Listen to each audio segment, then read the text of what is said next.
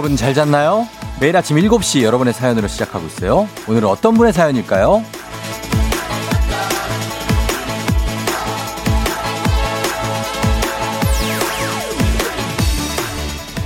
송도 국제도시 맘이라는 인터넷 카페에 튤립꽃 스마일님의 글입니다. 저 요즘 쫑디 조우종 라디오 들어요. 저 전에는 깐족깐족 별로였는데 요새는 멘트나 질문 유도도 좋고 선 타며 농담 왔다 갔다 하는 게 너무 웃겨요. 나이가 들었나? 취향이 바뀌었나 봐요.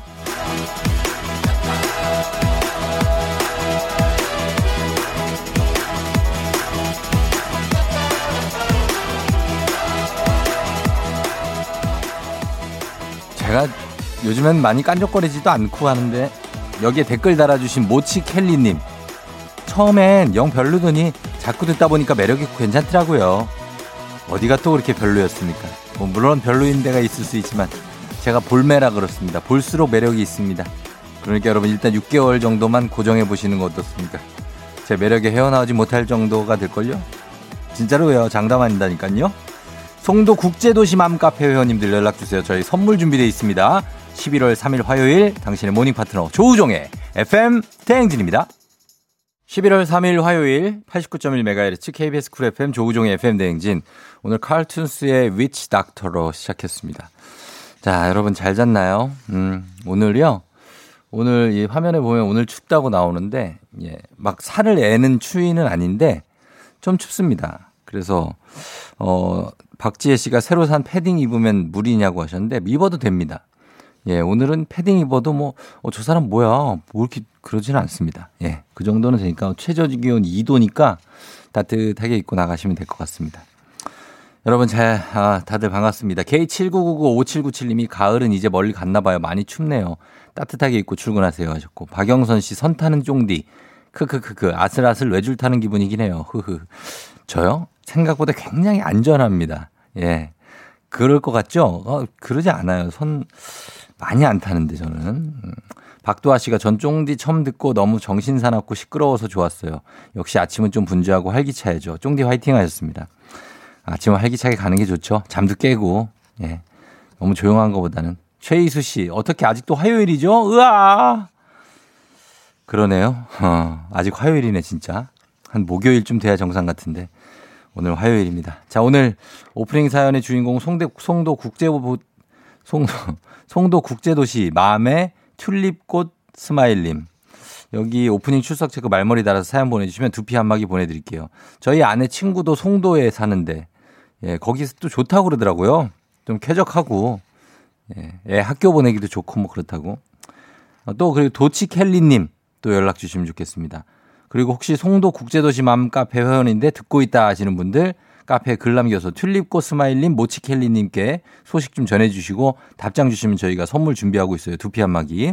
그리고 쫑디의 매력이 꼭 아니어도 좋습니다. 그냥 쫑디를 어떻게 생각하는지 의견을 물어봐도 좋고 또 조우종 라디오 이렇게 단 여섯 글자만 써주셔도 저희는 좋습니다. 여러분이 가입한 카페에 글 써주시거나 남겨주시거나 하면 저희가 찾아가서 보고 이렇게 오프닝에 소개하고 또 카페 회원들이 듣고 계시면 또 연락 주시면 성공입니다. 저희 선물도 나눠드리도록 할게요. 많이 보내주세요. 김아람 씨가 쫑디 야구 좋아하세요 하셨는데 야구를 엄청 좋아합니다. 저는. 예. 어제, 어제 얘기하는 거죠?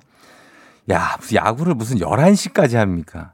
4시간 58분인가 했는데 결국에는 이제 LG가 승리하면서 어, 진출했죠. 두산이랑 경기를 하게 되는데 어제 참 선수들 많이 추웠을 것 같은데 고생 많이 하셨습니다. 보신 분들도 참 4시간 58분 야구 보느라 고생하셨는데 마지막에 하나만 봤으면 됐죠. 예. 신민재가 안타 치는 거 하나만 봐도 끝나는데 그걸 4시간을 보고 있었는 그런 분들도 많습니다. 저는 애 보면서 봤거든요. 예. 그래서 거의 못 봤습니다. 아무튼 여러분들 다들 반갑고요. 오늘 오프닝 카페 회원들 인맥에 기대해서 좀 갔는데 애기야 풀 애기야 풀자는 초중고 인맥에 또 기대해 봅니다. 저희가 퀴즈 신청 단문 50원 장문 100원에 문자 샵 8910으로 전해 주시면 되겠습니다. 자, 일단 저희는 날씨 알아보고 가겠습니다. 기상청에 최영우 씨 전해 주세요.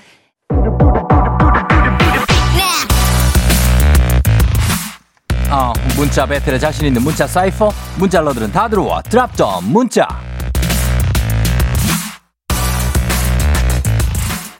오늘 함께할 drop the 문자 주제는 이겁니다. 문득 내 나이가 실감나는 순간 정말 많죠? 단문 50원 장문 100원이 드는 문자 샵 8910 공은 무료니까요. 내 나이가 문득 실감나는 순간들. 아, 궁금하다. 보내주시면 되겠습니다. 저희는 소개된 모든 분들께 홍삼 젤리 보내드리도록 할게요. 그러면서 음악 듣고 옵니다. 다이나믹 듀오 출첵.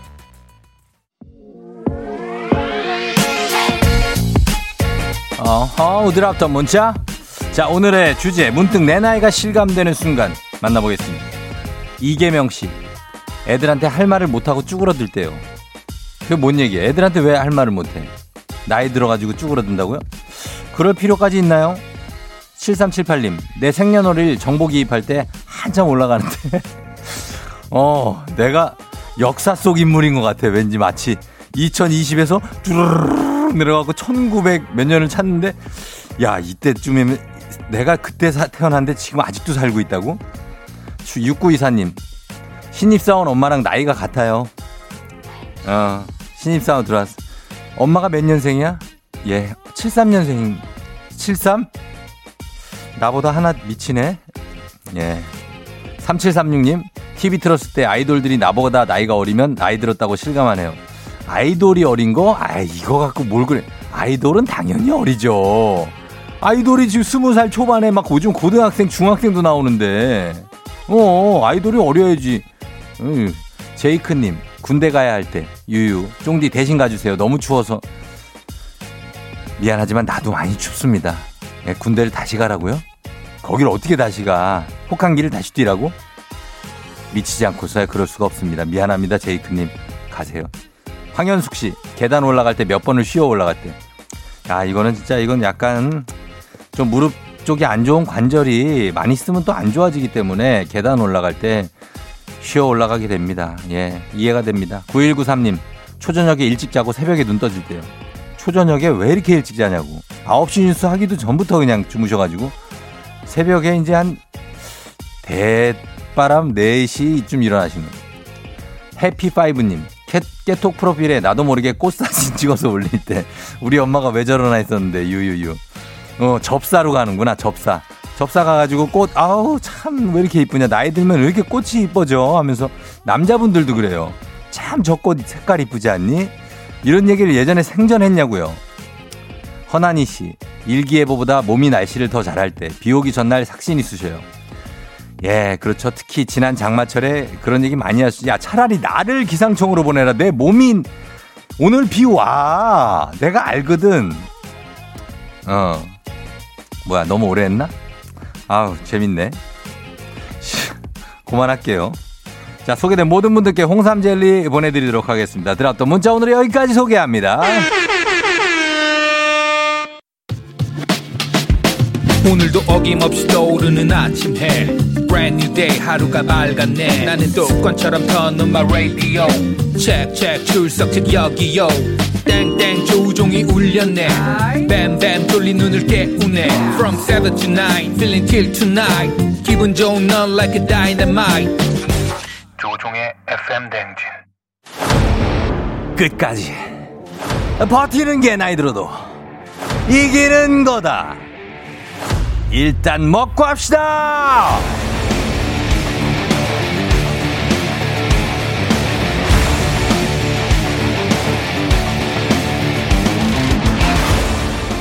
워렌 버핏의 명언 다들 아시죠? 오늘 하도 잘 버티는 자가 승리하는 겁니다. 버핏 아저씨도 나이가 엄청 많습니다. 일단 먹고 하시죠. 김아람님, 지금 너무 추워서 콧물이 흘러요. 사실 이렇게까지 추울 줄 모르고 치마 입었거든요. 다시 집에 갈 수도 없고 어떻게 버티죠? 아, 어떡하지? 뭐, 뭐 하나 사서 이렇게 입, 입으면 안 되나? 어, 주식회사 홍진경에서 또 만두 일단 드립니다. 고혁진 씨, 제대하고 첫 대면 수업이 있는 날인데 복학생 티 날까봐 떨리네요. 떨지 않고 힘좀 주세요. 뭐 아무리 애써봤자 복학생은 티가 나게 되어 있습니다. 국민 쌀국수 브랜드 포메인에서 외식 상품권 드립니다. 5637님, 오늘 사장님과 면담이 잡혀 있어요. 어색하고 낯선 분위기에 잘 버텨서 당당히 제 의견을 말할 수 있도록 응원해주세요. 너무 당당하게 얘기했다가는 큰일 날 수 있습니다. 디저트가 정말 맛있는 곳 디저트 3구에서 매장 이용권 드립니다. 내가 그래봐서 알아요. 2633님, 코로나로 휴게실을 폐쇄해서 쉴 곳이 없다 보니 너무 피곤한 직장인입니다. 출근하기 싫지만 오늘도 잘 버티고 오겠습니다. 우리가 딱 그렇게 박혀 있을 곳이 없습니다. 요즘에 건강한 오리를 만나다 다양오리에서 오리 스테이크 세트 드립니다. 7835님 입사 10년 만에 신입사원이 들어왔어요. 전 요즘 신입한테 업무 인쇄 인수인계하며 즐겁게 버티고 있습니다. 신나요. 잘해주시기 바랍니다. 행복한 간식 마술 떡볶이에서 온라인 상품권 드립니다. 1056님 눈에 다래끼가 나서 한쪽 눈이 엄청 부었어요. 이래서 출근을 어찌하지 싶지만 직장인에게 결근이란 없죠. 버티고 오겠습니다. 그래요. 마, 나머지 한 눈으로 모든 일을 처리해 봅시다. 카레와 향신료의 명가 한국 SB 식품에서 쇼핑몰 상품권 드립니다.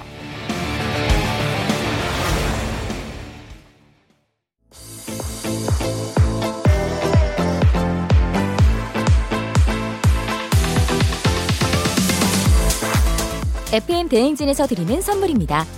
나를 찾는 행복 여행 템플스테이에서 공기청정기 앉을수록 느껴지는 가치 휴테크에서 안마의자. 겨울이 더 즐거운 알펜시아 스키장에서 숙박권과 리프트 이용권.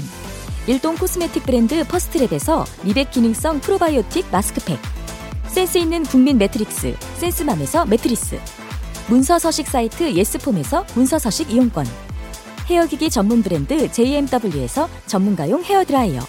맛있는 건 더 맛있어져야 한다. 카야코리아에서 카야잼과 하코커피 세트 대한민국 면도기 도르코에서 면도기 세트 메디컬 스킨케어 브랜드 DMS에서 코르테 화장품 세트 갈배 사이다로 속 시원하게 음료 온 가족이 즐거운 웅진 플레이 도시에서 워터파크 and 온천 스파 이용권 여자의 꿈 알카메디에서 알칼리 환원수기 첼로 사진 예술원에서 가족 사진 촬영권 천연 화장품 봉프레에서 모바일 상품 교환권 판촉물 전문 그룹 기프코 기프코에서 텀블러 세트 하루 72초 투자 헤어맥스에서 탈모 치료 기기. 아름다운 비주얼 아비주에서 뷰티 상품권. 지근억 순간 지근억 비피더스에서 식후 유산균. 탈모 샴푸 브랜드 순수 연구소에서 쇼핑몰 상품권. 의사가 만든 베개 시가드 닥터필로에서 3중 구조 베개. 브랜드 컨텐츠 기업 유닉스 글로벌에서 아놀드 파마 우산. 건강기기 전문 제스파에서 두피 안마기. 한식의 새로운 품격 사옹원에서 제품 교환권 지중해 풍의 제주 세인트포 골프앤 리조트에서 콘도 이용권. 와인 정기구독 퍼플독 와인플레이스에서 매장 이용권. 국민 쌀국수 브랜드 포메인에서 외식 상품권. 내 몸에 맞춤 영양 마이니에서 숙취 해소용 굿모닝 구미. 피부가 만나는 숲 숲회에서 자작나무 화장품 세트. 자연과 과학의 만남 뷰인스에서 all-in-one facial cleanser. 당신의 일상을 새롭게 신일전자에서 에코 히터.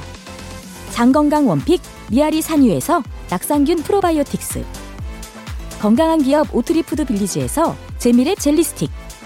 향기로 전하는 마음 코코도르에서 디퓨저. 쫀득하게 씹고 풀자. 박카스 젤리 10만.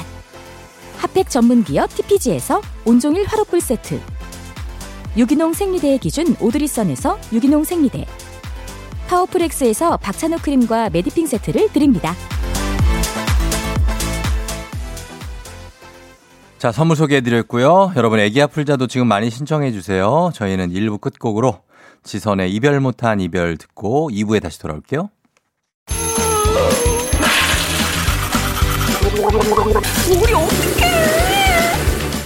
어제 잘 잤어요? 귀신 꿈꿨도이 아무리 바빠도 챙길 건 챙겨야죠. 조우종의 FM 대행진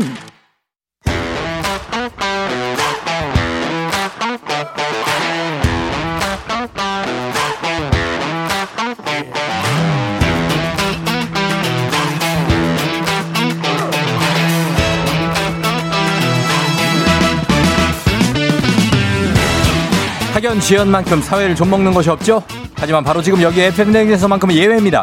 학연 혹은 지연의 몸과 마음을 기대어가는 코너. 애기야 풀자. 퀴즈 풀자 애기야.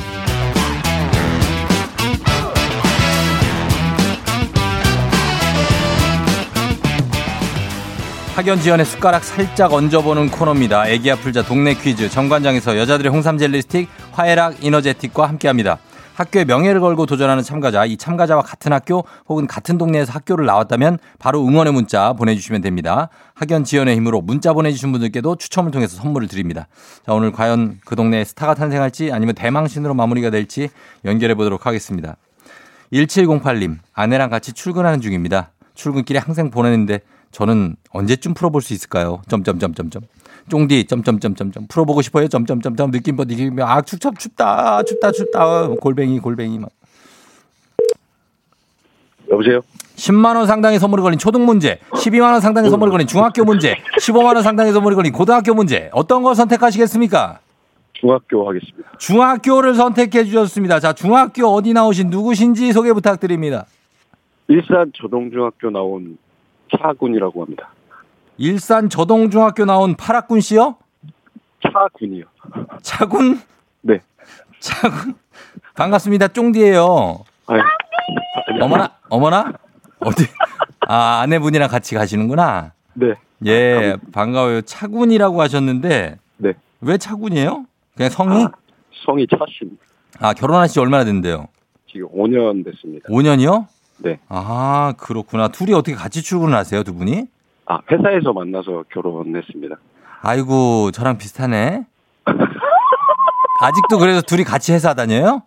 예, 같이 다니고 있어요. 아이고, 야, 야, 야. 그래요. 좋겠다. 좋은 건가 모르겠네. 아, 떨려. 어, 심장이 터져버릴 것 같아. 심, 그렇게 터질 심장을 가지신 것 같지는 않은데요. 제가 볼 때 체격이 느낌에. 좀 건장하시지 아, 않아요?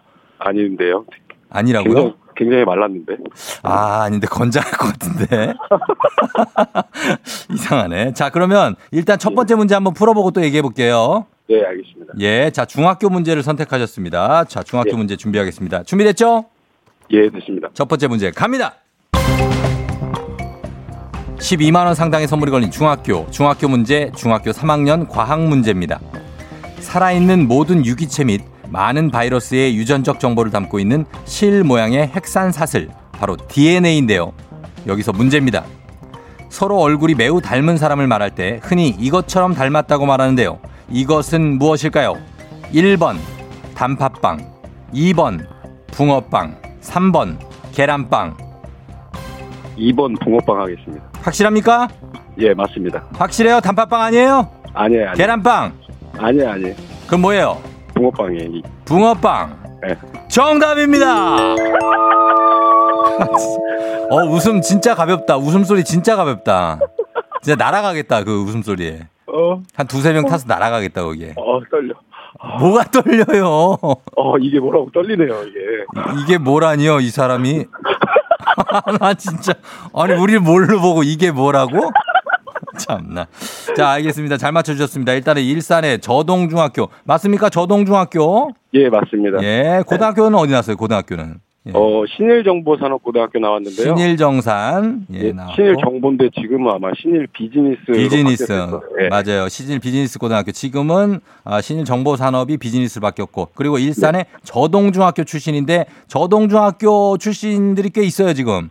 아, 예, 그래요? 응원 보내고 계시니까 이 문제를 잘 맞춰주셔야 됩니다. 예, 자, 이 알겠습니다. 문제, 예, 우리 사회 저희 학연 지원이 그렇게 중요하지 않다고 하지만 여기서만큼은 굉장히 학연 지원 중요합니다. 동네 친구를 위한 보너스 퀴즈. 자, 지금 참여하고 계신 차군과 같은 동네 학교 출신들 응원 문자 보내주세요. 단문 50원, 장문 100원의 정보 이용료가 드는 샵8910. 여러분의 응원에 힘입어 차군께서 퀴즈에 성공하면 획득한 기본 선물과 함께 15만 원 상당의 가족 사진 촬영권 얹어드리고요. 어, 그리고 문자 보내준 동네 청취자에게 모바일 커피 쿠폰 보내드리도록 하겠습니다. 하지만 실패를 하게 되면은 차군께서는 어디서 어디로 출근을 하시고 계시죠?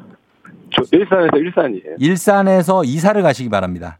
아, 이사를. 더 이상 살 수가 없습니다. 이 문제를 틀리면 아, 이사를 준비해 보시기 바랍니다. 요즘에 네, 고려를 한번 해보겠습니다. 고려를 해보겠다는 것은 안 가겠다는 얘기군요. 자, 알겠습니다. 안 가도 됩니다. 자, 그러면 이 문제 한번 풀어볼게요. 네, 예, 자 떨지 마시고 네. 문제 갑니다. 중학교 다음은 중학교 3학년 도덕 문제입니다. 조선 중기의 유학자이자 정치가로 동호문답, 성학지묘 등 많은 저수를 남긴 사람 바로 이이인데요. 여기서 문제입니다. 다음은 이이의 경몽 요결에 나오는 문장입니다. 지금 사람들은 이것을 하는 것이 일상생활 가운데 있음을 알지 못하고 망령되게도 높고 먼 데 있어 행하기 어려운 것으로 생각하므로 이것은 특별한 사람이나 하는 것으로 자기는 자포자기해 버린다. 이 어찌 슬픈 일이 아니겠는가? 이것에 들어갈 말은 무엇일까요? 참여자 본인에게는 15만 원 상당의 가족사진 촬영권 그리고 참여자를 지지한 응원단에게 동네 친구 30명에게 선물도 걸려 있습니다. 과연 이것 특별한 사람이나 행하는 것으로 생각해서 자기는 자포자기해 버리는 이것은 무엇일까요? 힌트 이건 없어요? 힌트? 힌트? 예? 힌트, 힌트 좀 주세요, 힌트. 아 힌트 이거 마땅치가 않은데 너무 짧아갖고 두 글자짜리입니다. 자 힌트는 없어요. 이것 이것 옛날에 많이 안 해가지고 지금 후회하고 있는 거 뭡니까? 옛날에 많이 안 해서 지금 후회하는 거 빨리 맞히세요. 자, 3, 2, 1 뭐라고요? 공부? 공부? 공부요? 공부 정답입니다. 자기가 맞힌지도 몰라. 맞췄는지도 몰라. 아이고. 맞췄, 예, 맞췄어요. 어, 어, 이게 맞아요? 맞지요. 제가 힌트 드린 거 아니에요, 어쨌든. 어, 오, 힌트 드린 걸로 맞힌 거 아니에요? 실제 사실을 얘기한 거예요? 어, 사실을 얘기한 건데. 그러면 본인이 맞힌 겁니다. 본인이 오. 차군께서 잘, 잘해서 맞히신 거예요. 예, 자, 오. 15만 원 상당의 가족 사진 촬영권 얹어 드리도록 하겠습니다. 어, 감사합니다. 예, 축하드리고. 네. 예, 우리 FM 댕진에 하고 싶은 얘기 있으십니까? 우리 차군 그리고 우리 예 아내와 같이 가고 있는데. 아, 와이프가 할 말이 많다 그래서. 아, 그러면 아내분 한번 마지막으로 한 말씀 하시고 그럼 마무리할게요. 예. 종대 너무 사랑해요. 좋은 예. 목소리 맨날 들려주세요. 고마워요. 예. 끝입니까? 네. 어. 그래요. 네, 항상 아. 재밌게 잘 듣고 있습니다. 감사합니다. 출근 조심히 잘 하시고 네. 예, 계속 이 금슬 좋게 어, 잘 지내세요. 싸우지 마시고. 네. 알았어요. 예. 잘 들어가요. 안녕. 안녕! 네, 안녕. 아무리 생각해도 건장한 체격이야. 이 목소리는. 이 목소리는 최소 80kg 이상이에요. 음. 자, 잘 풀어주셨습니다. 어, 9233님, 와, 소름. 저동중이 드디어 나왔네. 하셨고요. 4432님, 저도 저동중 출신입니다. 12년도 졸업생이에요. 자랑스러운 저동인이 됩시다. 하셨고. 유시화 씨, 쫑디, 우리 아들도 저동중 1학년. 와, 반가워요. 하셨습니다. 아, 저동중. 저동중 출신들이 꽤 많이 또 응원을 해주셨는데 이분들께도 저희가 선물 쭉 보내드리도록 하겠습니다. 감사합니다. 자, 이제 다음 퀴즈 이어갑니다. 청취자 여러분들 위한 보너스 퀴즈. 명자의 노래. 오늘도 명자 씨의 노래를 듣고 제목을 보내주시면 됩니다. 정답자 10분 추첨해서 스킨케어 세트 드리도록 할게요. 짧은 건 50원, 긴 건 100원이 드는 문자 샵 8910 무료인 콩으로 보내주세요. 만나봅니다. 명자 씨. 향수 뿌리지 마. 응? 이런 아침 일찍. 예? 아, 반짝이나 아마. 어렵다. 이런 옷에 묻은 아, 누나 누나 누나 누나? 누나 누나. 눈, 눈, 눈, 안나, 다다 다 다 다 다, 눈, 눈, 눈, 안 나. 이건가? 뭐지? 누나 누나가 나왔는데? 누나 누나, 예. 아, 안 되겠다. 다시 한번 들어봅니다. 명자 씨 한 번 더 들려주세요. 향수 뿌리지 마. 향수. 이런 아침 일찍. 아, 반짝이나 아마. 이런 옷에 묻은 이런. 누나 누나 누나 누나? 이런 옷에 묻은 향수 뿌리지 마? 향수 뿌리지 마. 아, 이거 뭐지? 여러분 이거 아시겠나요? 여러분 알아요? 알면 좀 보내주세요. 이거 짧은 건 50원, 긴 건 100원이 드는 문자 샵 8910 콩은 무료니까 이 노래의 제목을 보내주시면 됩니다. 오늘 약간 이 난이도 높였네. 조금 쉽더니. 자, 요거 음악 듣고 와서 정답 발표하도록 하겠습니다. 자, 음악은 테이의 사랑은 향기를 남기고 테이의 사랑은 향기를 남기고 힌트곡으로도 나갔는데 이걸 듣고도 아직 모르시는 분들도 있을 수 있어요. 자, 오늘 명자의 노래 이 노래의 제목은 무엇일지 자, 이제 정답 발표하도록 하겠습니다. 자, 정답 갑니다. 명자 씨. 마 어려웠어. 어, 어려워. 틴탑 옷에 노래를 내. 묻은 누나 누나 음, 틴탑 노래. 틴탑 노래인데 이걸 내면 못 맞히지 잘. 야, 예, 예. 김경애 씨 틴탑의 향수 뿌리지 마. 명자 씨 틴탑 그 자체예요. 너무 잘 부르셔. 아, 실합니까? 이거 진담이에요. 음. 정답은 틴탑에 향수 뿌리지 마. 예, 그래도, 어, 지금 맞히신 분들이 상당히 꽤 있어요. 많아요. 저희가 선물 받으실 분들 명단 홈페이지 선곡표 명단에 올려놓도록 하겠습니다. 명자 씨, 우리 내일 또 만나요.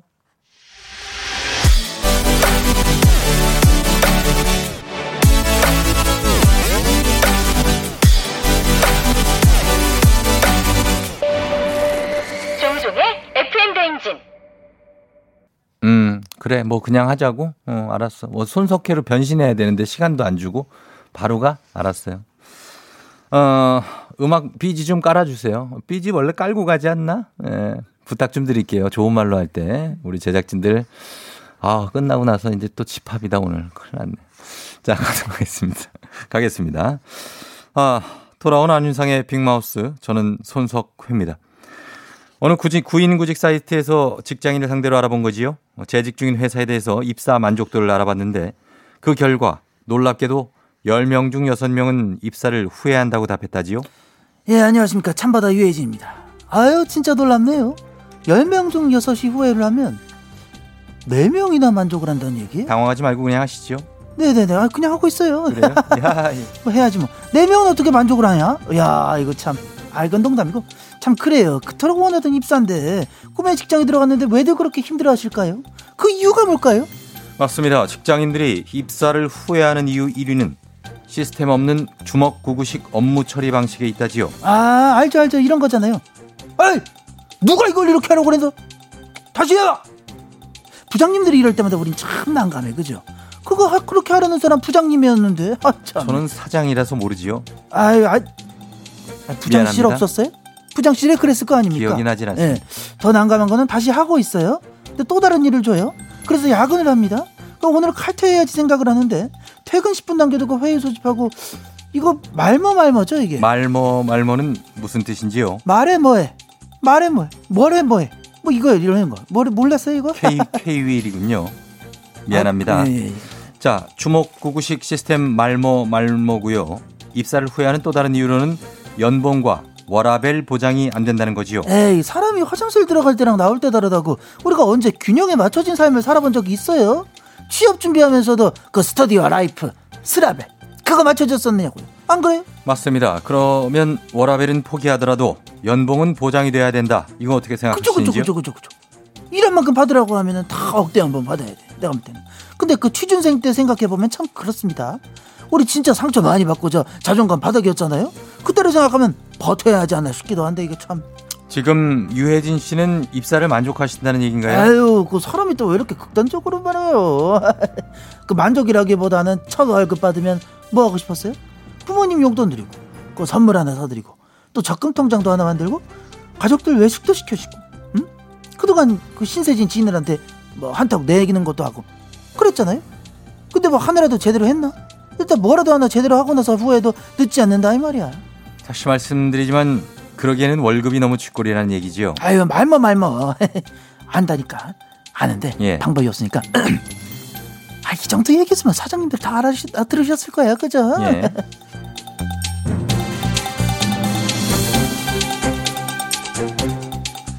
다음 소식입니다. 휴대전화와 인터넷에 익숙한 1980년대에서 2000년대 출생 밀레니얼 세대 그리고 태어날 때부터 디지털 환경에서 자란 1990년대에서 2000년대 출생인 Z세대 이 밀레니얼 세대와 Z세대가 기업의 주요 구성원으로 자리 잡으면서 직장 내 의사소통 방식이 변화를 하고 있다지요. 전화와 대면이 아닌 문자와 비대면으로 말입니다. Hey dude, long time no see. 안녕하세요. 코리안트급 투머치 터커 박찬호입니다. 전화하니까는 저는 미국 LA 오렌지 카운티에 있을 때 생각이 나네요. 예. 그때 한국에 있는 가족들과 소통할 수 있는 유일한 방법 전화였습니다. 예. 밤새 수화기 너머로 통화를 하다 보면 전화는 뜨끈 뜨끈 뜨거워지지만 한국에 대한 그리움, 향수병 같은 것도 줄어들었고요. 예. 또 죄송합니다. 저희가 지금 시간이 많이 없지요. 그래서 간략하게 말씀드리자면 직장인 절반이 콜포비아, 전화 공포증이라지요.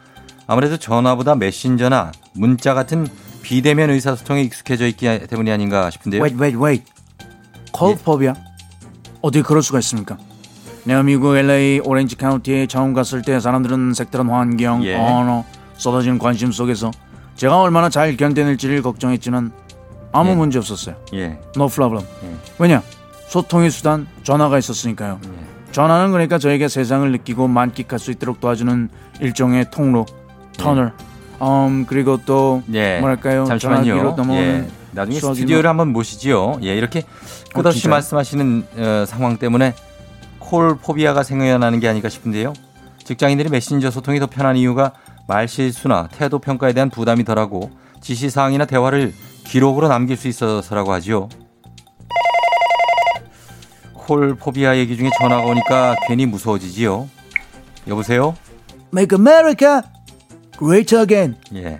Hello, Mr. Joe. 예. I'm Donald Trump. Hey, Joe. You sleepy, Joe? 예. I'm Donald Trump. Listen carefully. Hey, hey, you. 말씀하세요. Please talk stop. I'm very busy. Hey, you ping me? You ping me? 피 아닌가요? If you ping me, 예. you ping me, I win, okay? 예. 자, 이런 광고 전화도 콜포비아에 한몫을 하는 걸로 알려 있지, 알려져 있지요. 조우종의 FM댕진 함께하고 있습니다. 7시 52분 지나고 있어요. 어, 0157님이 저요, 저요. 아, 이거 어떻게 읽어야 되지? 저요? 저요. 송도 국제 도시맘 카페 회원입니다. 아침 준비하다 깜놀했어요. 어, 그래, 반갑습니다. 5627님, 굉장히 많아요. 송도 맘카페 글 올라오고 있어요. 크크크, 조우종 화이팅. 5746님, 오, 저 송도 국제 도시맘 카페 회원이에요. 원래 조우종 FM댕진 아침에 눈 뜨면서 함께한 애청자인데 송도맘 카페들이 신기하네요. 좋은 아침입니다. 이분들이 물음표를 특이하게 쓰시는 게 송도 맘 카페의 특징인가? 5596님, 와, 저 여기 가입했어요. 송도 살아요. 출근 준비하다가 동네 이름 나와서 깜짝 놀랐어요. 하셨고. 송도맘이에요. 반가워요. 0360님 많으신데. 자, 이분들 모두 저희가 선물 좀 쫙좀 보내드리도록 하겠습니다. 예. 오브링 출석 체크하신 그 아이디가 지금 아직 안 보이긴 하지만 거기에 좀 전파 좀 해주시기 바랍니다. 맘카페 회원님들. 자, 그러면서 저희는 음악 듣고 3부로 넘어갈게요. 음악은요.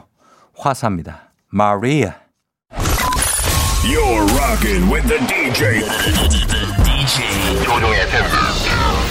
어머나 벌써 8시 어쩌지 벌써 8시네 회사 가기 싫은걸 알고 있어 getting feeling 어쩌지 벌써 8시 승객 여러분, FM댕진 기장 조우종입니다. 10주년 그 이상의 가치 티웨이 항공과 함께하네. 벌써 8시요. 6543님 탑승하셨나요? 오늘은 6534님의 신혼여행지였던 모히또로 몰디브를 마시러 떠납니다. 6534지인가 아니면 6543님인가? 아무튼 즐거운 비행 되시길 바라면서 지금 화요일 아침 상황 기장에게 바로바로 알려주시기 바랍니다. 단문 50원 장문 100원의 정보 이용료가 드는 문자 샵 8910 공은 무료입니다. 자 그럼 비행기 이륙합니다. Let's get it! 아주마 너는 갈 데가 없어 갈 데가 없어? 차경선 씨? 널 풀 수 있어? 아우 yeah baby baby 일찍 도착해서 주차장에서 라디오 듣고 있어요. 어제 1시간 20분 걸려서 좀 서둘렀는데 오늘은 40분 걸려요. 과장님 빨리 오세요. 저 열쇠가 없어요. 정현지씨 가게 오픈한 지 1시간째. 추워서 그런지 손님이 한분한 분도 없어요. 멍하니 혼자 가게 지키고 있어요. 그러나 라디오 들으면서 힘을 내세요. 레레레레 let's get it.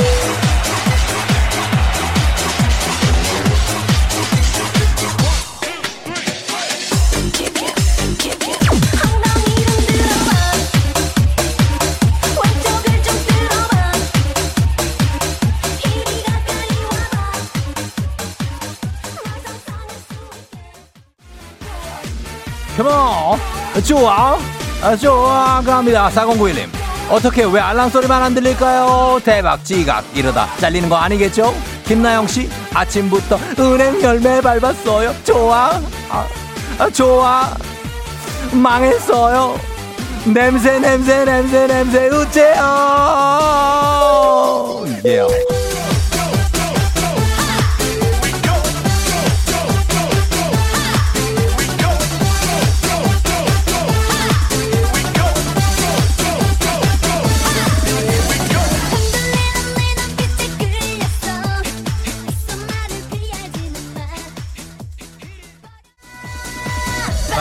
나를 믿어봐 밤빠바라바라. 다 같이 나를 믿어봐 밤빠바라바라밤 아예 따라따라라 김경혜씨 온수 매트 온수 매트 키고 잤는데 등이 너무 뜨거워요. 이거 이거. 좋은 화상 아니겠죠 병원? 병원 가볼 필요가 있겠네요 비밀의 손님.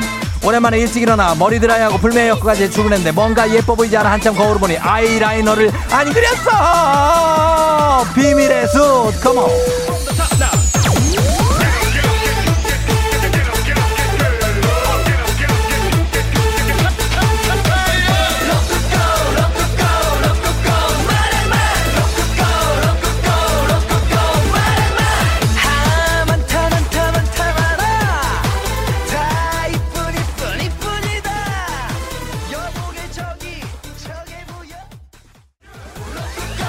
꾸꺼라라 꾸꺼라라 꾸꺼 8005님 밤새 낙엽이 떨어져 차 유리창이 거의 안 보이네요 빗자루 가지러 집에 가서 올라가고 있는데요 오늘 지각인가요 유유유유유유유 호호호호호호님 기사님 따뜻한 바람 좀 제발 틀어주세요 문 뒤라 너무 추워요 너무 추워요 건물이 나이로 꾸꺼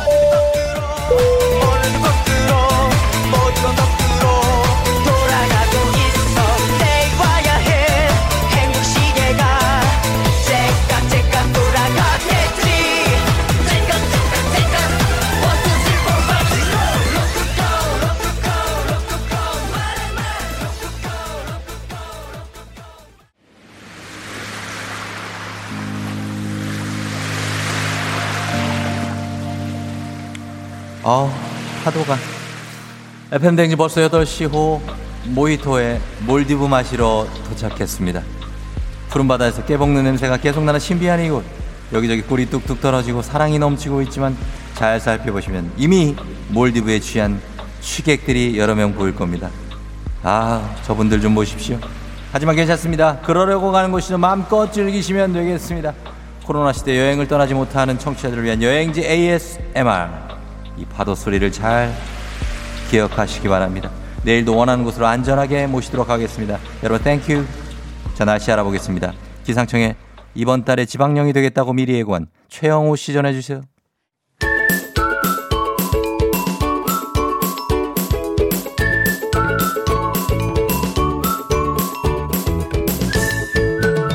조종의 FM 대행진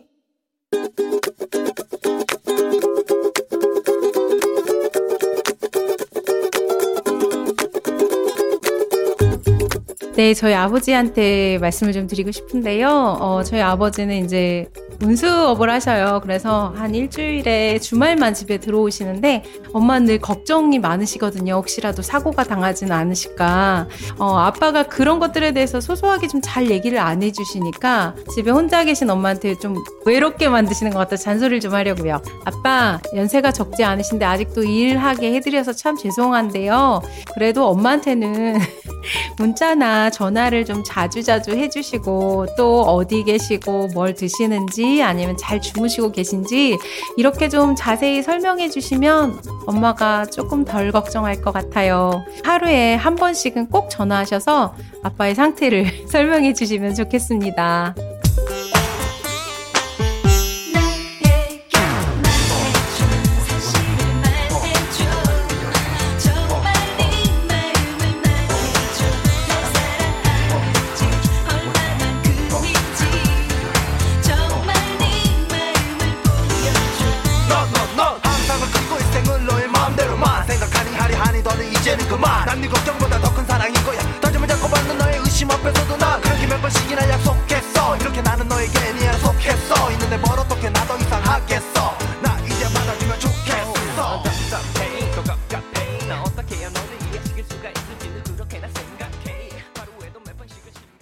진우션 말해줘 듣고 왔습니다. 아, 오늘의 청취자 잔소리 신미지님께서 운수업을 하시는 아버지께서 하루에 한 번은 엄마에게 전화로 소식을 알려주시면 엄마가 걱정하지 않으실 것 같다는 당부의 잔소리를 전해주셨습니다. 하루에 한 번 정도 엄마에게 전화로 소식을 알려줘야 된다는 매우 당연한 얘기를 이렇게 부탁까지 해주셨습니다. 아버지 전화를 하셔야죠. 예, 아무리 오래 사셨어도 하루에 한 번 정도는 그냥 아니 회사에도 하루에 한 번 전화하는 분들이 있는데 예, 이 사랑하는 아내에게 한 번 정도는 전화를 꼭 해주시기 바랍니다. 뭐 짧게 통화를 하셔도 어, 나 별일 없어. 어, 별일 없지? 어, 알았어. 뭐 이 정도만 해도 되잖아요. 그것까지도 안 한다면은 그거는 아- 안 됩니다. 어, 본인의 그거를 안 하시겠다는 얘기인데 말도 안 되죠. 김경태 씨 아버지분도 발- 말씀 잘해 주시면 좋지만 이 방송 듣는 저를 포함한 아들들도 그랬으면 좋겠다고 반성합니다. 어, 아들들을 키우시는 분들은 다 아실 거예요. 그리고 지금 내가 아들인 분들도 아실 텐데, 아, 어머니든 아버지들한테 상당히 무심하죠. 예. 전화도 잘 안 하고, 그냥, 아유, 아, 내가, 내가 알아서 할게. 뭐 약간 이러는데, 그걸 미주알 고주알 얘기해 주는 걸 또 부모님들이 좋아할 때가 있습니다. 예, 그런 것 좀 해주시고요. 아들들, 예, 저를 포함해서. 자, 오늘 FM대행진 가족들의 목소리를 전해준 유고은 리포터 감사하고요. 저희가 목소리, 유고은 리포터 목소리도 조만간 또 듣는 날이 올 거, 올, 올 것 같습니다. 자, 오늘도 감사합니다. 자, 이제 우린 간추린 모닝 뉴스로 갑니다.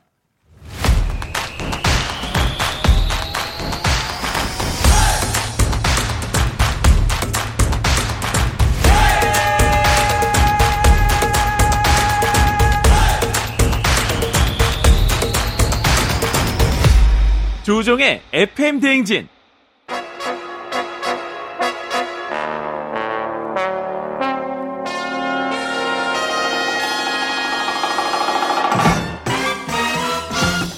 간추린 모닝 뉴스 따뜻한 라떼 같은 목소리의 소유자 KBS 김준범 라떼와 함께 합니다. 안녕하세요. 반갑습니다. 네. 라떼 좋아하시고요? 아주 라떼 좋아합니다. 어. 저 라떼만 먹어요. 아, 그래요? 네. 라떼는 마리아가 아니고? 아니, 아니, 아니 그거 할것 정말 같은데. 커피 시킬 때 전 주로 라떼 많이 먹습니다. 아, 그래요? 네. 예전에는 뭔 커피를 먹었었나요? 예전에도? 예전에는 커피 믹스. 예, 그렇죠. 아무래도 그게 200원, 제일- 그게 제일 200원짜리. 맛있던데요. 200원짜리가 제일 비싸잖아요. 그죠? 자판기 커피. 예, 예, 예. 그립습니다. 자, 오늘 김준범 기자와 함께 할 텐데 첫 번째 소식 가만 있어 봐. 잠깐만요. 범블리 기자 오셨다고 오늘도 왜 없나 했는데 있네. 어, 그리고 가만 있어 봐. 너튜브에서 어, KKY님이 끼악 오정숙님이 꽃보다 준범 기자님 하셨습니다. 예, 왜요? 아 정말 손발이 오그라듭니다. 아 진짜 이게 신기한 게 네. 김준범 기자 들어오면은 이 너튜브에 채팅창에 사람이 예. 최소 50명 이상 늘어나요. 아, 정말 감사한 일입니다. 그러니까 나중에 만약에 팬 미팅에 나가시면 한 50분 정도 오신다고 보면 돼요. 아, 알겠습니다. 그럴 일은 없겠지만 알겠죠? 뭐 마음이 따뜻, 따뜻해지네요. 예, 예, 굉장히 좋습니다. 자, 그러면 부동산 관련 소식부터 보겠습니다. 1주택자의 재산세를 인하해 주는 기준을 어떻게 정리할 거냐. 예. 진통이 있었는데 이 가닥이 잡혔다고요?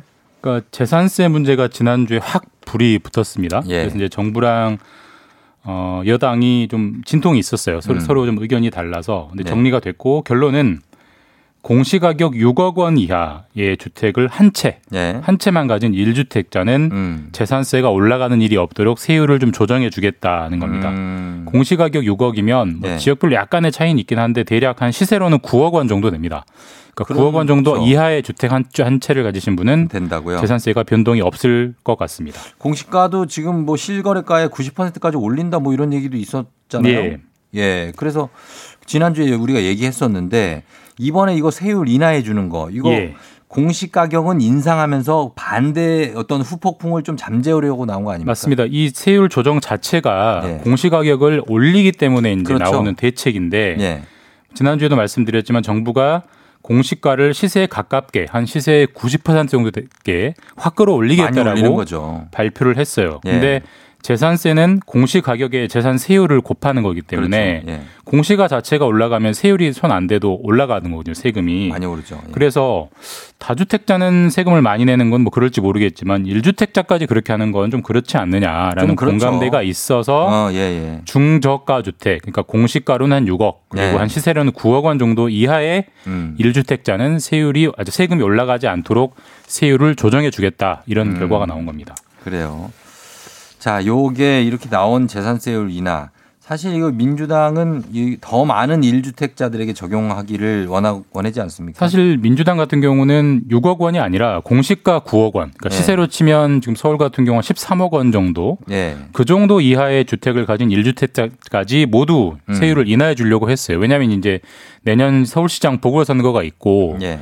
너희 왜 이렇게 세금 많이 물리는 거야? 라는 이 비난이 음. 이제 정치적으로 부담이 된 거죠. 사실 이번에 민주당이 서울시장 보궐선거에 후보를 내기로 했다라고 해서 굉장히 욕을 많이 먹고 있는데 그렇죠. 또 예. 그것까지 세금까지 욕먹으면 부담이 되기 때문에 좀 넓혀주기를 원했는데 음. 정부는 또 세금을 많이 걷어야 되는 입장이기 때문에 예. 6억 원을 공시가 6억 이상은 안 된다라고 고집을 했고 결국은 민주당 여당이 양보를 한 선에서 조율이 됐다고 합니다. 기획재정부 입장에서는 원칙대로 한 것 같아요. 네, 맞습니다. 예, 근데 민주당은 아무래도 이번에 뭐 당원을 조금 수정하면서까지 시장 후보를 내니까 네, 이게 뭐 내로남불이라는 비판을 많이 예, 받고 부담이 있죠. 좀 있을 네. 수밖에 없죠.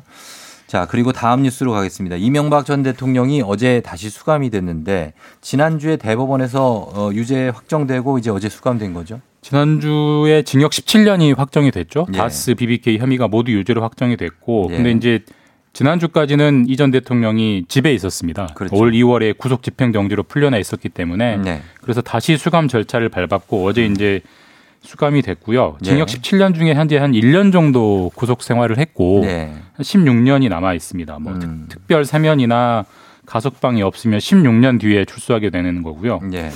이전 대통령 같은 경우는 수감되기 전에 이런 말을 했대요. 변호사한테 예, 예. 나를 그러니까 자신을 구속할 수는 있어도 음. 진실은 가둘 수 없다. 그러니까 법원 내 유죄 판결 나는 승복할 수 없다. 이건 정치 보복이다라는 입장을 분명히 했다고 합니다. 음, 그래요. 자, 그것에 대한 사실관계를 떠나서 지금 전직 대통령이 이렇게 수감되는 게 참 불행한 일이지만 불행한 계속되고 일이죠. 네, 있어요. 네. 계속되고 있고 지금 이명박 전 대통령은 그리고 징역 외에 벌금 문제까지도 있죠. 네, 징역 17년이라는 숫자가 워낙 세서 이제 거기에 관심이 많이 가 있긴 한데 네. 함께 부과된 그 벌금이 예. 한 188억 원 정도 돼요. 거의 200억 원 정도인데 내야 되는 거죠. 네, 당연히 내야죠. 내야 되는데 지금 이 전 대통령 같은 경우는 서울 논현동에 집이 있고 그 집에 살고 있는데 예. 그집 말고는 특별한 재산이 없는 걸로 알려져 있습니다. 근데 이 어, 집을 팔아서는 예. 200억 원 가까운 벌금 추징금을 다 낼 수가 없는 형편이고 예. 그렇게 되면 추징금을 안 낸 대통령이 또 나오게 됩니다. 우리가 추징금 안 낸, 벌금 안낸낸 대통령. 예. 가장 유명한 분이 이제 전두환 씨 같은 경우가 전두환 전 지금도 대통령. 900억 원 정도 예, 안 내고 예. 있는데 네네. 아까 말씀하신 대로 전직 대통령들이 계속 구속되는 것도 좀 그렇지만 음. 법에 법원에서 판결한 벌금을 안 낸다 이런 예. 사례가 또 나오게 돼서 뭐 정치적으로나 역사적으로나 별로 즐거운 뉴스는 아닌 것 같습니다. 이거 누가 냅니까? 이렇게 안 내시면. 그냥 버티면 없어집니다. 예, 돌아가시면 어쩔, 어쩔 수 없는 거고요. 예. 자, 다음은 미국 대선 뉴스입니다. 드디어 이제 오늘 이제 시차가 있으니까 오늘인데 네. 어, 투표가 아직 시작됐을 것 같지는 않고 몇 시부터죠? 우리 시간으로는 오후 2시, 오후 그러니까 미국 2시. 시간으로는 11월 3일 0시부터 이제 시작이 되고요. 예, 예. 미국은 나라가 커서 네. 동시에 시작하는 게 아니고 동부부터 쭉 시작해서 서부로 있으니까, 예, 나라에도. 서부로 쭉 오는 거고 예, 예. 오늘 오후 2시에 우리나라 시간으로 오늘 오후 2시에 시작이 돼서 네. 내일 이 시간쯤 그러니까 내일 저희가 이 모닝뉴스 할 이 시간쯤에 투표가 모두 마무리되고 예. 그때부터 이제 출구조사 결과가 어. 속속 나올 것 같습니다. 그렇겠네요. 그래서 예. 원래는 내일 오후쯤이면 통상적인 대선이면 내일 오후쯤이면 누가 이겼다. 예. 당선자 윤곽이 나오는 게 이제 통상적인 전례인데 음. 이번에는 초경합주도 워낙 많고요. 예. 또 이번에는 코로나 때문에 미국 유권자들이 한 7천만 명 정도가 우편 투표를 했대요. 예, 예, 근데 재밌는 게 미국은 우편 시스템이 굉장히 낙후돼서 이 배송하는데 어. 오래 오래. 걸린답니다. 맞아요. 그래서 개표하는 걸려요. 시간까지 배송이 네. 안 되는 투표지들이 굉장히 많을 것 같아서. 과연 당선자 윤곽이 제때 나올 수 있을 거냐 이런 예. 걱정들이 많더라고요. 자, 그리고 이 30초 정도 드리겠습니다. 트럼프 대통령이 승리 선언을 개표 끝나기도 전에 할 거라는 우려가 있죠? 그런 보도가 있었습니다. 그래서 예. 개표가 다 안 끝났는데 현장 투표만 조금 깠고 우편 투표는 아직 안 깠는데 내가 이겼다라고 선언해 버릴 거라는 음. 그럴 계획이 거라는 있다는 거죠. 거예요. 예, 예, 예. 엄청난 혼란이 올 거고 혼란이 오겠죠. 사실 미국이 민주주의 선진국인데 이런 일이 있다는 게 예. 세상이 참 어떻게 돌아가는 건가 싶기도 하고 내일 자세한 소식도 말씀드리겠습니다. 알겠습니다. 정말 민주주의 민주적인 결과 네. 기대해 보도록 하면서 마무리하겠습니다. 지금까지 KBS 김준범 기자와 함께했습니다. 고맙습니다. 예, 내일 뵙겠습니다. 네. FM 대행진 노래 한 곡 들으면서 3부 마무리하죠. 윤건의 라떼처럼 흐르고 있어요. 어, 라떼 사러 지금 가고 있을 겁니다. 범블리와 함께 들어봐요.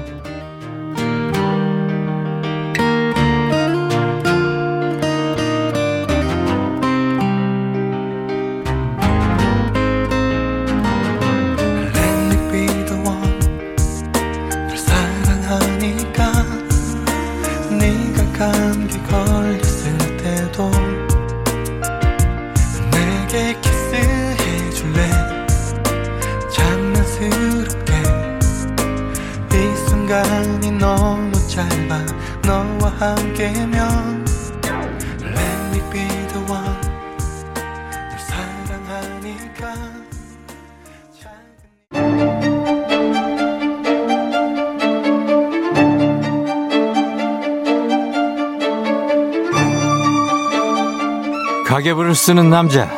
매달 정기적으로 꽂히는 월급이 필요한 여자. 아직 우리는 느껴보지 못한 세계. 하지만 꼭 느껴보고 싶은 세계. 부자의 세계.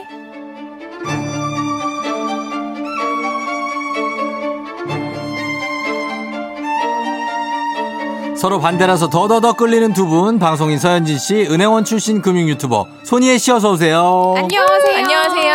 반갑습니다. 예, 부자의 세계 어느덧 11월이 됐는데 네. 함께 한 지 두 달째예요. 적응 다 됐죠 이제? 어, 됐죠. 아침에 예. 일찍 나오는 거 너무 좋아요. 여전히 신나시나요? 어, 너무 신나요. 네. 아 신나시고 어떤 예. 옷을 입을까? 어떤 옷을 입을까? 아, 맞아요. 저도 그건 진짜 고민되는 것 같아요. 이게 보이는 라디오니까. 예, 예. 아, 내일은 뭐 입어야 되나 미리 전날부터 골라놓고. 음, 고민하고 부자의 세계 시작하고 어떻게 마인드 같은 게 좀 달라진 게 있습니까? 음. 자 서현지 씨. 아무래도 저는 진짜 예. 뭘 사기 전에 희애 씨 얼굴이 눈에 아른아른 오, 아른아른 진짜? 하면서 언니 안 돼요.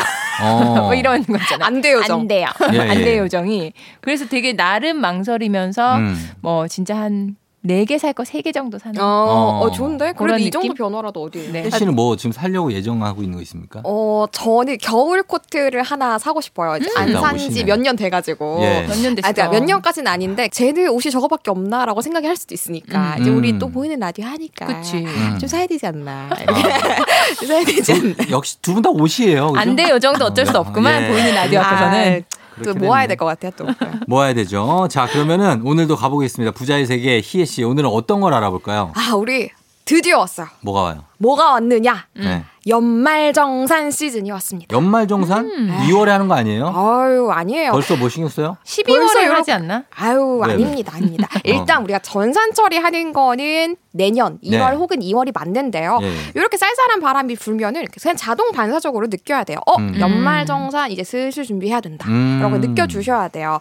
방금 말씀해주신 것처럼 뭐 어. 벌써예요? 라고 생각하시는 분들이 대다수이시겠지만 그쵸. 절대 이런 생각하시면 안 돼요. 절대 빠른 게 아니고요. 어. 전산 처리가 내년인 거지 과세 기간은 1월부터 12월이기 때문에 예. 2020년에 대한 연말 정산 준비할 수 있는 기간은 어. 진짜 뭐 두 달도 안 남은 거예요. 아니 그래요. 뭘 준비해야 되는 그 거예요? 준비 내가? 뭐 마음의 준비. 그러니까 마음의 준비할까? 마음의 준비하라는 거죠? 마인드셋 말고. 어, 뭐, 뭐 할게 뭐가 있지, 우리가? 아, 실질적으로 준비하셔야 돼요. 그래서 네. 제가 요거 이제 제대로 준비 도와드리기 위해서 네. 오늘은 이제 우리 연말 정산 첫 시간이니까 음. 네. 연말 정산이 정확하게 뭔지도 알아보고 음. 또 주로 궁금해 하시는 것들이 뭔지를 이렇게 다뤄볼 텐데요. 예. 두 분도 역시나 직장인이었잖아요. 네. 그렇죠. 연말정산 예. 하셨을 거예요. 아우, 원래는 어떻게 준비하셨어요? 귀찮어. 전 진짜 귀찮아서 그냥 거기 이제 항상 일 도와주시는 그 음. 서무분들 행정반, 계세요. 행정반. 아. 그분들한테 이제 네. 맛있는 거 사주고 잘 부탁해. 잘. 그분들이 권력이에요. 정산 기간에는. 아. 네. 내거 좀 잘 챙겨줘 이러고 음. 뭐 엄청 쓸거 나뭐 많잖아요. 챙겨야 돼 이렇게 물어보고. 네. 어. 그래서 늘 한두 개씩 빠져가지고 마지막 그 마지막 날까지 허덕이고 늘 그랬어요. 저는 마지막 날 그 재무부 가가지고 재무팀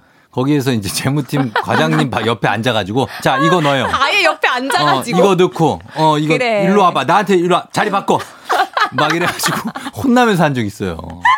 네. 아, 이렇게 배워가면서. 배워가면서. 아, 그러면은 뭐 준비를 이제 정확하게 막 체계적으로 하신 것 같진 않으니까 네. 아예 기초로 돌아가서 연말정산 자체가 뭔지 혹시 알고 계시는지 여쭤볼게요. 음? 연말정산. 어. 사실 네. 월급이 음. 어, 급여가 들어오고 세금을 우리가 소득세를 내잖아요. 그쵸. 매달.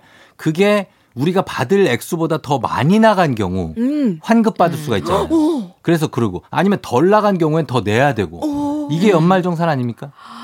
정확하게 알고 계시네요. 그렇죠. 그 개념은 압니다. 다행이에요. 근데 이게 네. 제가 음. 강연을 다녀보면은 네. 나뭐 하라고 하니까 전산 네. 이렇게 두드려가지고 하기는 했었고 음. 뭐 음. 많이 받으면 좋은 거 아니야? 뭐 이런 생각으로 계속 반복적으로 하신 분들이 꽤 많으시더라고요. 그렇죠. 받으면 좋고 음. 토해내면 그쵸. 아쉽고, 아쉽고 속쓰리고. 그러니까 그러니까. 음. 네. 그러니까 연말정산은 우리 쫑디 말씀해주신 것처럼 다시 한번 정리를 하자면 네. 그러니까 1년 동안에 우리가 소득세를 내고 지방소득세를 내잖아요. 급여소득세랑 같이 내는데 이런 것들을 다 1년 동안에 잘 냈는지 그러니까 많이 음. 냈다면 음. 돌려받고 받고. 적게 냈다면 네. 좀더 내고 그렇지. 요 과정을 정산을 하는 게 연말 정산이고요. 어. 이름이 연말 정산이어가지고 예. 아까 현진님 말씀하신 것처럼 연말에 하는 줄 아시는 분들이 있어요. 그러니까요. 예. 근데 그건 아니고 네. 연말까지 과세 기간을 다 거친 다음에 음. 1월 말 혹은 2월 초에 하는 게 연말 정산의 과정이에요. 소득 입니다. 그렇죠. 음. 그래서 이제 급여 소득자에 한해서 그렇게 하는 거죠. 네, 예, 맞습니다. 자영업자분들은 이제 종합소득세를 맞습니다. 5월에 그 다음 해 5월에 종합소득세 처리를 해주시면 되고요. 음. 사실 정확하게 말한다면 연말정산이라는 거는 급여 소득자들한테만 국한되는 음. 개념이라고 보시면 그렇습니다. 되세요. 예. 그래서 우리가 요 세금의 총합이 내한테 맞, 맞았는지 내가 음. 뱉어내야 되는지 돌려받을 수 있는지 이런 것들을 다 철저하게 따져봐야 되는데 음. 또 착각하시는 개념 이 어 내가 절세되는 상품을 많이 가입했으면 막 100만 원, 200만 원 어, 막 그러니까. 막 제한 없이 공제. 돌려받을 수 있는 거 아니야? 네. 이렇게 생각하시는 분들이 있으시거든요. 네. 근데 실제로는 돌려받을 수 있는 금액은요. 원천 징수를 통해 가지고 우리가 급여소득세, 음. 지방소득세 낸 거에 대한 것만 어. 요 총합만 돌려받을 수 있는 거예요. 이거를 이 개념부터 이해해야 돼요. 이 음. 원천 징수라는 이 한자의 뜻을 모르는 분들이 많아요. 많아요, 많아요. 전 몰라요. 그러니까 너무 이거, 당당한. 이거 한번 이거 독해를 우리가 해봅시다. 원천징수. 네. 우리 예. 해석 시간 한번 예, 가져보도록 하겠습니다. 뭐예요, 원천징수라는 건요. 일단 쉽게 먼저 말씀을 드릴게요. 네. 회사가 국가 대신에 근로자들이 이제 매달 급여를 받잖아요. 음. 요 급여에서 세금을 미리 떼서 징수를 합니다. 예. 그런 다음에 근로자들한테는 세금이 제외된 급여를 지급을 하는 거예요. 그렇죠. 음, 그러니까 전문적인 용어로 말씀을 드리면 소득을 지급하는 원천 징수 의무자가 예. 그 금액을 지급할 때 원천 납세 의무자가 내야 될 세금을 국가를 대신해서 징수를 하고 음. 납부하는 조세 징수 방법이다라고 얘기를 하거든요. 그러니까 어. 제가 아까 쉽게 말씀드린 걸 대입한다면 원천 징수 의무자가 회사고요. 네. 원천 납세 의무자가 근로자들입니다. 그러니까 징수한다는 거는 가져간다는 거죠. 음. 맞아요. 납세는 내는 거고. 그렇죠. 예, 그렇게 뭐, 뭐 근데 단순하게. 진짜로 이게 한문으로 돼 있어가지고 네. 해석이 좀 필요한 게 사실이에요. 어, 맞아요. 그런 게 많습니다. 그래서 이렇게 해서 일단은 요약을 하자면은 미리 국가를 대신해서 기업에서 세금을 내 내는 거죠. 네, 맞습니다. 기업에. 기업들이 이제 급여자한테 떼 가지고 대신 내주는. 그러면은 그 근로자들은 좋은 게 뭡니까? 우리가 따로따로 납부를 하지 않아도 아, 되는. 안 그러면 우리가 기장을 다 해야 되죠. 그럼요. 어. 일일이 다 내야 되고 만약에 이제 미납을 했다면은 요런 거에 대해서 뭐 가산세를 낸다든지 음, 그렇죠. 요런 과정이 있을 수 있는데 요거를 회사가 대신 해주고 음. 이제 국가 입장에서도 사실은 국민들 막 급여 소득자를 모든 사람들을 다 일일이 거둔다는 게 말이 안 돼요. 불가능하죠. 이제 그런 과정을 좀 간소화하기 위해서 원천 징수 요 제도가 탄생을 한 거죠. 음, 오. 그렇습니다. 근데 저는 제가 그 사회 초년생 때 네. 약간 오해했던 게 돈을 많이 써야지만 연말정산에서 환급을 받을 수 있다고 생각해가지고 엄청 막 더 쓰고 막 이랬어. 어, 그런 맞아, 분 맞아. 많아요. 그런 진짜 많아요. 예. 네. 근데 그게 아니더라고요. 아닙니다. 신용카드도 얼마 이상 써야 그러니까. 아, 맞아요. 뭐 공제되고 이런 그렇게. 생각하시는 분 진짜 많죠. 네, 그거 아니에요? 아닙니다. 그럼요. 그러니까 요게 저 실제로 너튜브에서 굉장히 질문 많이 받는 건데 네. 요 질문이랑 함께 네. 질문 주시는 게 저는 미혼이고요. 네. 음. 일 1인 가구예요. 어. 그럼 저는 이때까지 뱉어냈는데 당연한 거죠. 제가 이상한 게 아니죠. 음. 요렇게 물어보시는 분들이 많으신데 이거는 음. 합리화입니다. 합리화. 아, 그래요? 네. 그럼 뭐 돼요? 뱉어내지 않는 사람이 있단 말이에요? 아유, 전에 한 번도 뱉어낸 적 없어요. 무서운 사람이네. 그리고 이제 뭐 어. 정말 많은 분들이 이렇게 철저하게 절세 상품 이런 거 관리하셔가지고 네. 안 뱉어내고 철저하게 100%다 돌려받으시는 분들 굉장히 많으시고요. 네. 우리가 그러니까 지출을 통해서 공제를 받는 거는 신용카드 등 소득 공제라고 해가지고 그러니까 음. 지출에 대한 항목을 공제를 받는 거예요. 그렇죠. 근데 요 공제 항목은요 모든 공제 항목 중에서 일부일 일부, 뿐이거든요. 작은 부분인 거죠. 그렇죠. 네. 그래서 정말 100%가 아니고 일부일 뿐인 거니까 음. 우리는 다른 공제 항목을 노리면은 네. 뭐 1인 가구든 돈을 좀 덜 쓰는 사람이든 음. 뭐 미혼이든 누구나 돌려받을 수 있는 방법들이 굉장히 많습니다. 음, 다른 항목이 뭐 많이 없고 그냥 해당 사항 없는 거 항목이 너무 많아요. 뭐 음. 연금 저축, 보장성 보험, 개인 저축 이런 것들은 없어 자기가 음. 사회 초년생들은 특히 안 든 사람들이 많아요. 많죠. 그럼 그냥 공란이잖아요. 그거. 음. 근데 뭐 사실 네. 금융 상품을 가입하는 것도 너무 그렇게 먼 얘기라고 생각하실 것이 없고 네. 방금 얘기한 연금저축도 네. 우리가 연금저축이라 하면은 그냥 뭐 노후 대비하는 거 아니야 나랑 너무 어. 상관없을 것 같은데라고 생각하시지만 네. 사실 노후 대비도 그렇게 먼 얘기가 아니기 때문에 저축이라고 생각하시면은 가입하셔도 충분히 가치가 있거든요. 음. 근데 그런 거를 가입하셔도 좋지만 네. 꼭 금융 상품을 가입하지 않으시더라도 네. 뭐 의료비 세액 공제를 잘 한다거나 음. 어. 기부금 영수증을 잘 챙긴다거나 아. 그러니까 요런 기본적인 것만 잘 해도 우리가 네. 충분히 돌려받을 수 있어요. 그런 청첩장 같은 것도 그죠? 청첩장은 음. 이제 사업자에 대해서. 아, 그래요? 네, 음. 맞습니다. 아, 엄청 전 챙기거든요. 그거.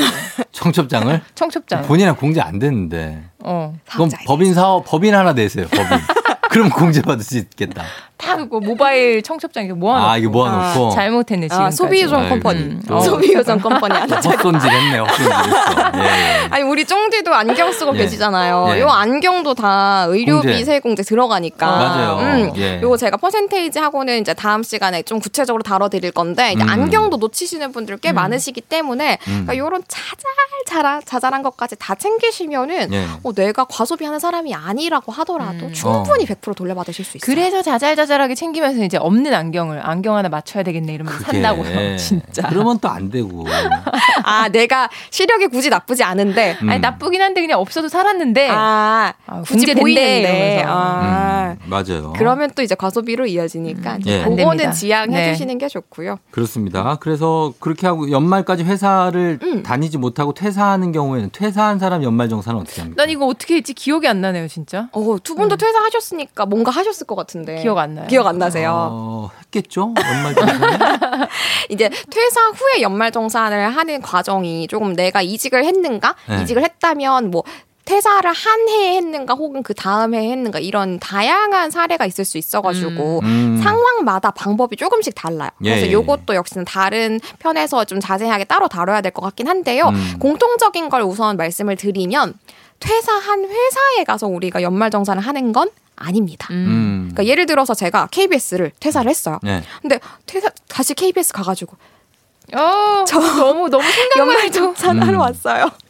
이러면서 비굴하게 어색하네요. 이렇게 가가지고 그쵸, 이렇게 하는 게 아니에요. 그냥 개인이니까 네. 그때부터는 자기가 음. 알아서 해야죠. 음, 그래서 이제 그 다음 해에 종합소득세 신고 기간 음. 5월을 활용하시는 게 사실 가장 클린하고요. 네. 요 외에도 다양한 방법들이 있는데 또 챙겨야 될 서류들이 굉장히 많아요. 그렇죠. 그러니까 이거 퇴사하고 나서도 소득이 발생하잖아요. 그쵸. 그 소득하고 퇴사하기 전에 이제 회사에서 받은 걸 음, 합산해서 복합적으로 네. 적용이 돼야 되기 그래서 때문에 종합소득세를 내는 거니까 음. 좀 아. 다른 문제죠. 그거는. 퇴사 시기도 조금 맞추면 좋을 것 같긴 음. 하네요. 그런 거 맞, 맞춰가지고 1월 아, 그러면 아예 2월? 12월 까지 12월? 12월 31일부로 어. 그런 느낌으로 퇴사하는 걸로 다른 거랑 복합적으로 아 연말 정산 않게. 때문에 내가 막 프로그램 뭐 딴 거 있어도 연말 정산 때문에 좀 이따 할게요. 아, 죄송한데요. 제가 연말 정산 들어와요. 때문에 12월 31일부로 끝내겠습니다. 그때 첫 방송 들어가는 걸로 해요. 그러니까 다뭐 그걸. 맞춰줄 수 있는 그런 아, 조건으로. 예, 예. 그건 능력자만 가능하겠다.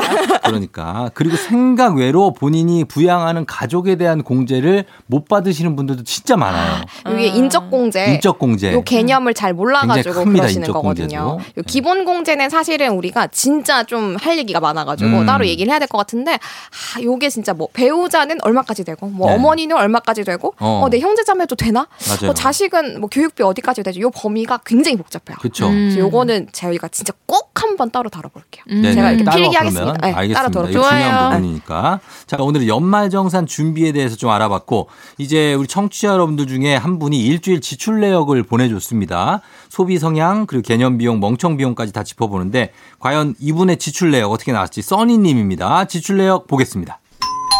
10월 26일부터 11월 1일까지 청취자 써니 님의 일주일 지출 내역입니다.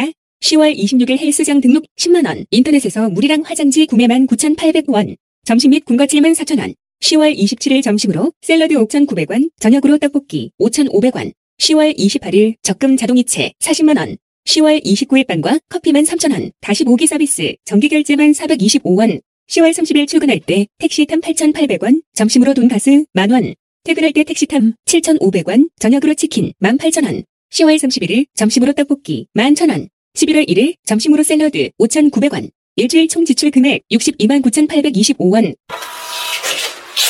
자, 이렇게 나왔습니다. 합계가 62만 9,825원인데, 어, 20대 후반이고 3년차 직장인, 서울에 올라와서 자취 중, 통신비는 부모님이 내주신대요. 음. 본인이 개념 있게 쓴 비용이라고 생각하는 게 다시 보기 서비스를 친구랑 같이 해서 이용료 나눠내는 거, 매달 적금 40만 원 넣는 거, 본인 생각하는 멍청 비용은 운동 끊어놓고 배달 음식의 유혹을 참지 못하고 계속 시켜 먹는 거.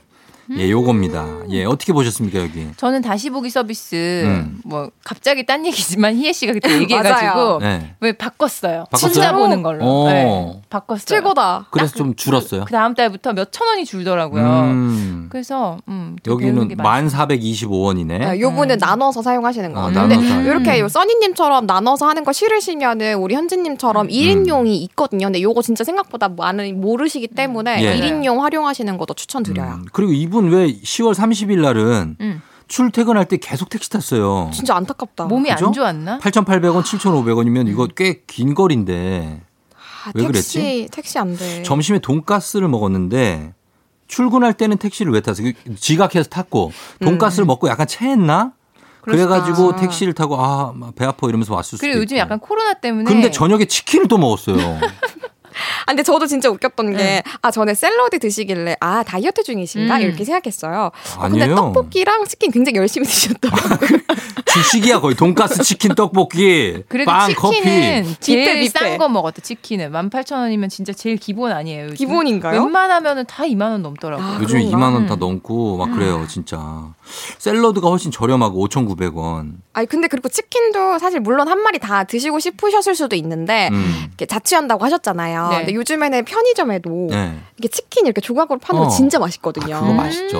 그런 거 드셔도 돼요. 왜냐하면 저도 자취를 오래 해봐서 아는데 음. 이렇게 혼자 치킨을 한 마리를 다 다. 먹을 수 없어요. 근데 또 물론 에어프라이 같은 걸로 데워 먹을 수 있지만 네. 이렇게 완전 새 거는 아니잖아요. 놔뒀다가 먹는 그 차가운 식은 치킨이 얼마나 맛있는데. 그렇지, 그것도 아, 냉동실에 넣어놨다가 별미긴 하죠. 네. 맛있어요. 좋은데 일단 편의점 치킨 거는 있은 지가 오래됐어요. 진짜 맛있어요. 그거요? 그거 진짜 마- 맛있어. 맛은 있죠. 그거. 진짜 맛있어. 어.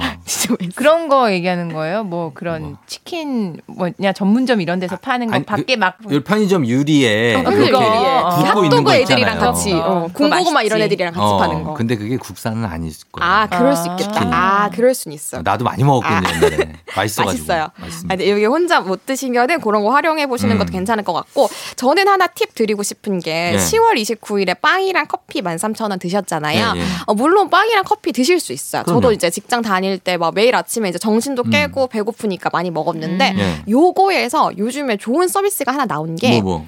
베이커리 이제 체인점에서 네. 커피빵 구독 서비스라는 게 나왔어요. 오, 되게 뭐예요? 신개념 서비스인데, 네. 그러니까 말이 구독이라서 이제 배달해 주는 건가라고 생각하실 수도 있는데 구, 음. 그 구독이라고 해서 배달은 아니고 네. 일정 결제 금액을 달마다 끊어 두면은 음.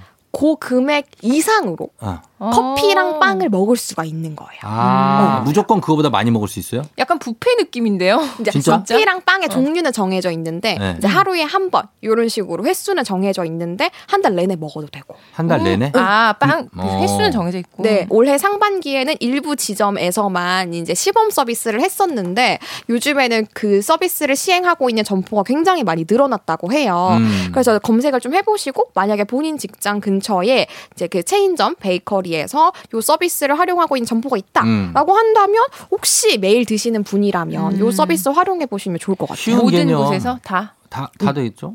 점포가 이제 안 되는 점포도 있는데 만약 에 점포가 네. 가능하시면 이게 사실 이건 헬스도 똑같은 게 아. 헬스를 6개월, 1년 끊으면 낭비라고 생각하잖아요. 네. 끊어놓고 매일 가봐요. 맞아요. 무조건 이익이야. 무조건 이득이지. 매일 가서 거기 거기 샤워라도 샤워하고 뭐 여- 이거 쓰고 뭐 물이라도 먹고 뭐 하잖아요. 무조건 이익이에요. 맞아, 아 근데 전 진짜 안 되나 봐요. 헬스는 약간 이해가 되는데 음. 네. 이 빵을 이렇게 끊어놓잖아요 음. 구독을. 그러면은 질려서 별로 안 먹고 싶을 것 같아요. 매일 매일. 아. 그뭐 일정 일정 기간 이상을 먹어야 그게 어. 이득이잖아요. 음. 그러니까 어, 막 스트레스. 그러니까 뭔가. 사료 아. 매주 어. 사료 먹는 거 그러니까 같고 또 먹어야 되고 사식 들어오는 거 같고 싶은데. 1378번 모르게 그러니까. 어? 아, 네. 아, 그럴 안수 있다. 봐. 그렇잖아요. 아, 그럴 수 있지. 근데 요 서비스가 물론 이제 그 업체마다 좀 다른데 음. 빵 만 할 수도 있고 빵 플러스 빵을 할 수도 있더라. 그러니까 빵 플러스 커피를 할 수도 있더라고요. 아, 좀 약간 좀 체인지가 돼요? 선택지가 빵 있는. 종류도? 네, 아, 그러면 그래가지고 괜찮지. 빵 종류가 그건 좀 체인지가 괜찮을 되면. 것 같더라고요. 그래서 그래도 진짜 많이 좋아하겠네요, 진짜. 어, 근데 왜냐면 커피 매일 같이 드시는 분도 있어요. 어. 있어요. 그런 네. 분들은 이런 거 음. 활용하시면 진짜 이득이니까. 음. 맞아요. 매일 드시는 분들이 맞아, 있으니까 맞아. 그런 음, 분들은 그리고 저도 헬스 네. 진짜 돈 아까워가지고 진짜 하기 싫은 날은 샤워라도 어. 하고 온 날이 되게 많았거든요. 샤워라도 하고 그 안에 그냥 앉아 있어요. 어. 가서 아 그냥 가서 앉아 있으니까요. 아 사우나 이런 거 말고 그냥 앉아 TV라도 있는. 봐요 사진만 거기서 찍고 와요. 로비 같은 데서. 사진 찍고 아, 올리고 어. 운동 스타그램. 운동 그렇지 그냥. 남들 운동하는 거 구경이라도 그래. 하고 아. 그러면 네, 무조건 이익입니다. 진짜 진짜. 자 그리고 적금 4만 40만 원 하시는 거는 참 잘하시는 것 진짜 같아요. 칭찬해드리고 많이 싶어요. 한다, 예, 진짜. 정말. 저 적금 내역 나오신 분이 처음인 것 같은데 음. 너무 반갑고 지금 20대 후반에 3년 차밖에 안 됐는데 어. 이렇게 40 넣는 거는 잘 진짜 넣는 칭찬해드려요. 자취하시면 사실 돈 진짜 많이 드실 텐데 그러니까. 적금까지 하시면 진짜 완전 개념. 예 예 예. 자, 그리고 개념 비용이 받습니다. 저희 이게 써니님의 일주일 지출 내역 살펴봤는데 일단 점수를 매기자면은 지- 어 그래도 후한 점수를 드릴 수 있을 것 같아요, 그죠? 음, 네, 이제 적금 때문에 점수가 확 올라갔고 예. 예. 대신에 택시 때문에 좀 마이너스가 음. 많이 되지 않았나. 택시 타는 거 어, 네. 좀 무서워서 그랬나 보지. 아, 근데 저녁에는 이해하겠는데 아침에는 사실 본인이 좀 부지런 떨면은 음. 충분히 아낄 수 있습니다. 그래요, 알겠습니다. 그런 것들 그리고 이제 시켜 드시는 것들 조금만 네, 맞아요. 예, 유혹을 참아 주시면 좋겠습니다. 자, 오늘 본인의 소비 성향을 알아봤고요. 씀씀이 줄이는 꿀팁. 여러분도 얻고 싶으시면 최근 일주일 지출 내역과 연락처를 FM댕진 홈페이지 게시판 인별그램 DM으로 남겨 주시면 됩니다. 저희가 선물로 두피 안마기 보내 드려요. 자, 그리고 오늘 부자의 세계 FM댕진 너튜브에서도 다시 보실 수 있으니까요. 함께 이 코너만 저희가 따로 만들어 놓을게요. 오늘 서현진 씨 그리고 희애 씨 오늘도 고맙습니다. 감사합니다. 다음 주에 만나요. 안녕. 안녕. FM 댕진 이제 마칠 시간이 됐습니다. 저희는 끝곡으로 김동률의 다시 시작해보자 들으면서 저도 인사를 드릴게요. 여러분, 오늘도 잘 보내고요. 오늘도 골든벨 울리는 하루가 되길 바랄게요.